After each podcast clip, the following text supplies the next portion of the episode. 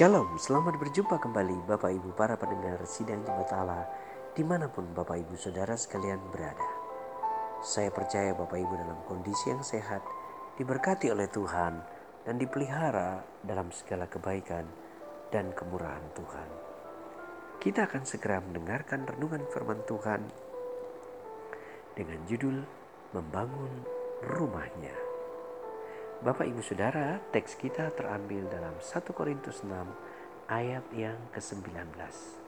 Di situ dikatakan, "Atau tidak tahukah kamu bahwa tubuhmu adalah bait Roh Kudus yang diam di dalam kamu? Roh Kudus yang kamu peroleh dari Allah dan bahwa kamu bukan milik kamu sendiri." Bapak Ibu Saudara yang dikasih Tuhan, tubuh kita adalah bait Roh Kudus tubuh kita adalah tempat di mana Roh Kudus berdiam. Dan itulah sebabnya tubuh kita dapat disebut rumahnya Tuhan. Nah, karena itu rumah Tuhan ini harus dibangun. Tentu bukan dengan pembangunan fisik. Rumah Tuhan tentu harus dibangun dengan peningkatan-peningkatan hal rohani. Dalam membangunnya diperlukan peningkatan-peningkatan yang sifatnya spiritual. Nah, mengapa kita perlu membangun rumah Tuhan? Dan mengapa membangun rumah Tuhan atau pembangunan rohani ini begitu penting? Bapak Ibu Saudara yang dikasih Tuhan, poin pertama, karena rumah Tuhan adalah simbol dari kehadiran Allah. Jadi, Roh Kudus itu berdiam di dalam diri kita. Karena itulah kita harus mengalami pembangunan rohani. Jadi Bapak Ibu percayalah begitu roh kudus berdiam di dalam kehidupan kita, dia tidak akan membiarkan kita begini-begini saja. Dia pasti akan mengubahkan kita. Yang diubahkan pertama kali adalah kehidupan kita. Menjadi orang yang cinta Tuhan, benci dosa, dan mengasihi pekerjaan Tuhan, mencintai firman Tuhan, dan hidup dalam pertobatan. Kenapa? Karena rumah Tuhan adalah tempat di mana Allah hadir. Dan percayalah bahwa Tuhan tidak menginginkan rumahnya dikotori oleh dosa. Karena itu, tubuh kita ini adalah bait sucinya Allah. Karena itu ada firman, ada lagu yang sering kita nyanyikan berkata, "Jadikan aku Tuhan rumah doamu." Ya, jadikan kami Tuhan rumah doa. Dan memang itulah kita sekarang. Kenapa? Karena Roh Kudus berdiam di dalam diri kita. Dan karena itulah maka rumah Tuhan ini harus dibangun. Bagaimana cara membangunnya? Pertama, Roh Kudus akan menggerakkan kita untuk meninggalkan dosa. Kita berkeputusan untuk meninggalkan dosa. Kita benci dosa. Kita mulai mengasihi firman Tuhan, mulai mengasihi pelayanan, mulai berdoa, mulai cinta firman, mulai mengasihi sesama dan mengampuni orang yang menyakiti kita. Bapak Ibu Saudara, percayalah kita adalah baitnya Allah. Dan yang kedua, mengapa membangun rumah Tuhan itu penting? Karena rumah Tuhan adalah tempat di mana kita dapat bersekutu dengan Dia. Jadi, Bapak Ibu Saudara, tubuh kita ini didiami oleh Roh Kudus dan kita dapat terhubung langsung dengannya di dalam hati kita. Kita dapat berdoa langsung kepada Bapa kita di sorga di dalam hati kita. Kita dapat bersekutu kapan pun, di mana pun, situasi apa pun sulit, senang, susah, gembira, hati kita dapat terhubung langsung dengan kebaikan dan kemurahan Tuhan. Jadi itu sebabnya perlu dibangun.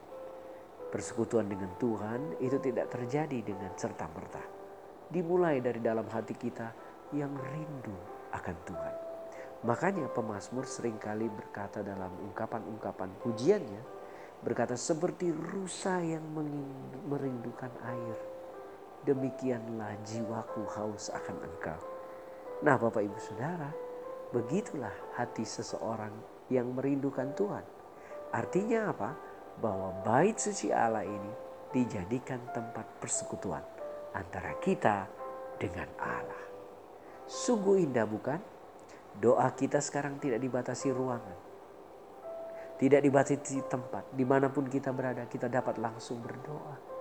Kita langsung terhubung di hati kita dengan tahta kasih karunia-Nya kita dapat menikmati kebaikan dan kemurahan Tuhan dan mengucapkan doa-doa kita langsung dari dasar hati kita. Karena kita ini adalah baitnya. Kita ini adalah bait roh kudus. Diam di dalam kita, kata Alkitab. Karena itu rumahnya bukan milik kita lagi. Kita harus rawat dan terlebih persekutuan dengan dia. Mari Bapak Ibu, mulailah melatih hubungan berbicaralah di dalam hati kita kepada Tuhan secara langsung. Sampaikan doa-doa permohonan kita. Sampaikan keluhan-keluhan kita. Mungkin kata-kata sudah tidak dapat menanggungnya lagi. Air mata sudah mengalir. Tekanan begitu berat. Sesak di batin ini. Kenapa tidak langsung berdoa saja? Karena hati kita adalah tempat di mana kita dapat berhubungan dengan Tuhan secara langsung. Nah yang ketiga, mengapa rumah Tuhan harus dibangun? Bapak Ibu, karena rumah Tuhan kita mendapatkan nasihat, petunjuk, teguran, dan mendapatkan firman-Nya. Hati kita adalah tempat di mana firman Tuhan dapat ditaburi, nasihat firman Tuhan dapat masuk. Dulu kita mungkin susah untuk ditegur, sulit untuk diajak bicara firman Tuhan. Bahkan kita cenderung menghindar kalau ada orang mendekati kita dan menasihati kita dengan firman Tuhan. Tetapi sekarang ketika Roh Kudus berdiam dalam diri kita dan kita menjadi rumahnya, kita mulai senang mendengarkan firman, termasuk mendengarkan firman Tuhan yang saya sampaikan hari ini. Bapak Ibu akan bersuka cita di dalamnya. Kenapa? Karena rumah Tuhan tempat kita mendapatkan tuntunan, nasihat, dan pertolongan. Itu sebabnya buka hati kita. Buka pintu hati kita selebar-lebarnya. Untuk mau diajar, mau dididik, mau diarahkan, mau dinasihati. Dan terlebih mau ditegur oleh firman Tuhan. Bukankah firman Tuhan itu indah? Dan yang terakhir, mengapa rumah Tuhan itu perlu dibangun? Rohani kita perlu dibangun karena rumah Tuhan adalah tempat di mana kita dapat merasakan segala kemurahan dan kebaikan Tuhan. Bapak Ibu Saudara, di hati kita lah kita dapat merasakan betapa baiknya Tuhan itu. Betapa luar biasanya Tuhan itu. Tuhan tidak pernah meninggalkan kita dalam segala keadaan. Dulu dia menolong kita, sekarang dia menyertai kita. Dan janjinya tetap teruji di masa yang akan datang. Tuhan Yesus memberkati kita Bapak Ibu Saudara sekalian. Selamat membangun rumah Tuhan. Nama Tuhan dipermuliakan dalam kehidupan kita. Terimalah berkat sehat, kuat, dan panjang umur. Apa pun yang kita sentuh dan kerjakan hari ini berhasil. Semua adalah karena kemurahan Tuhan. Shalom.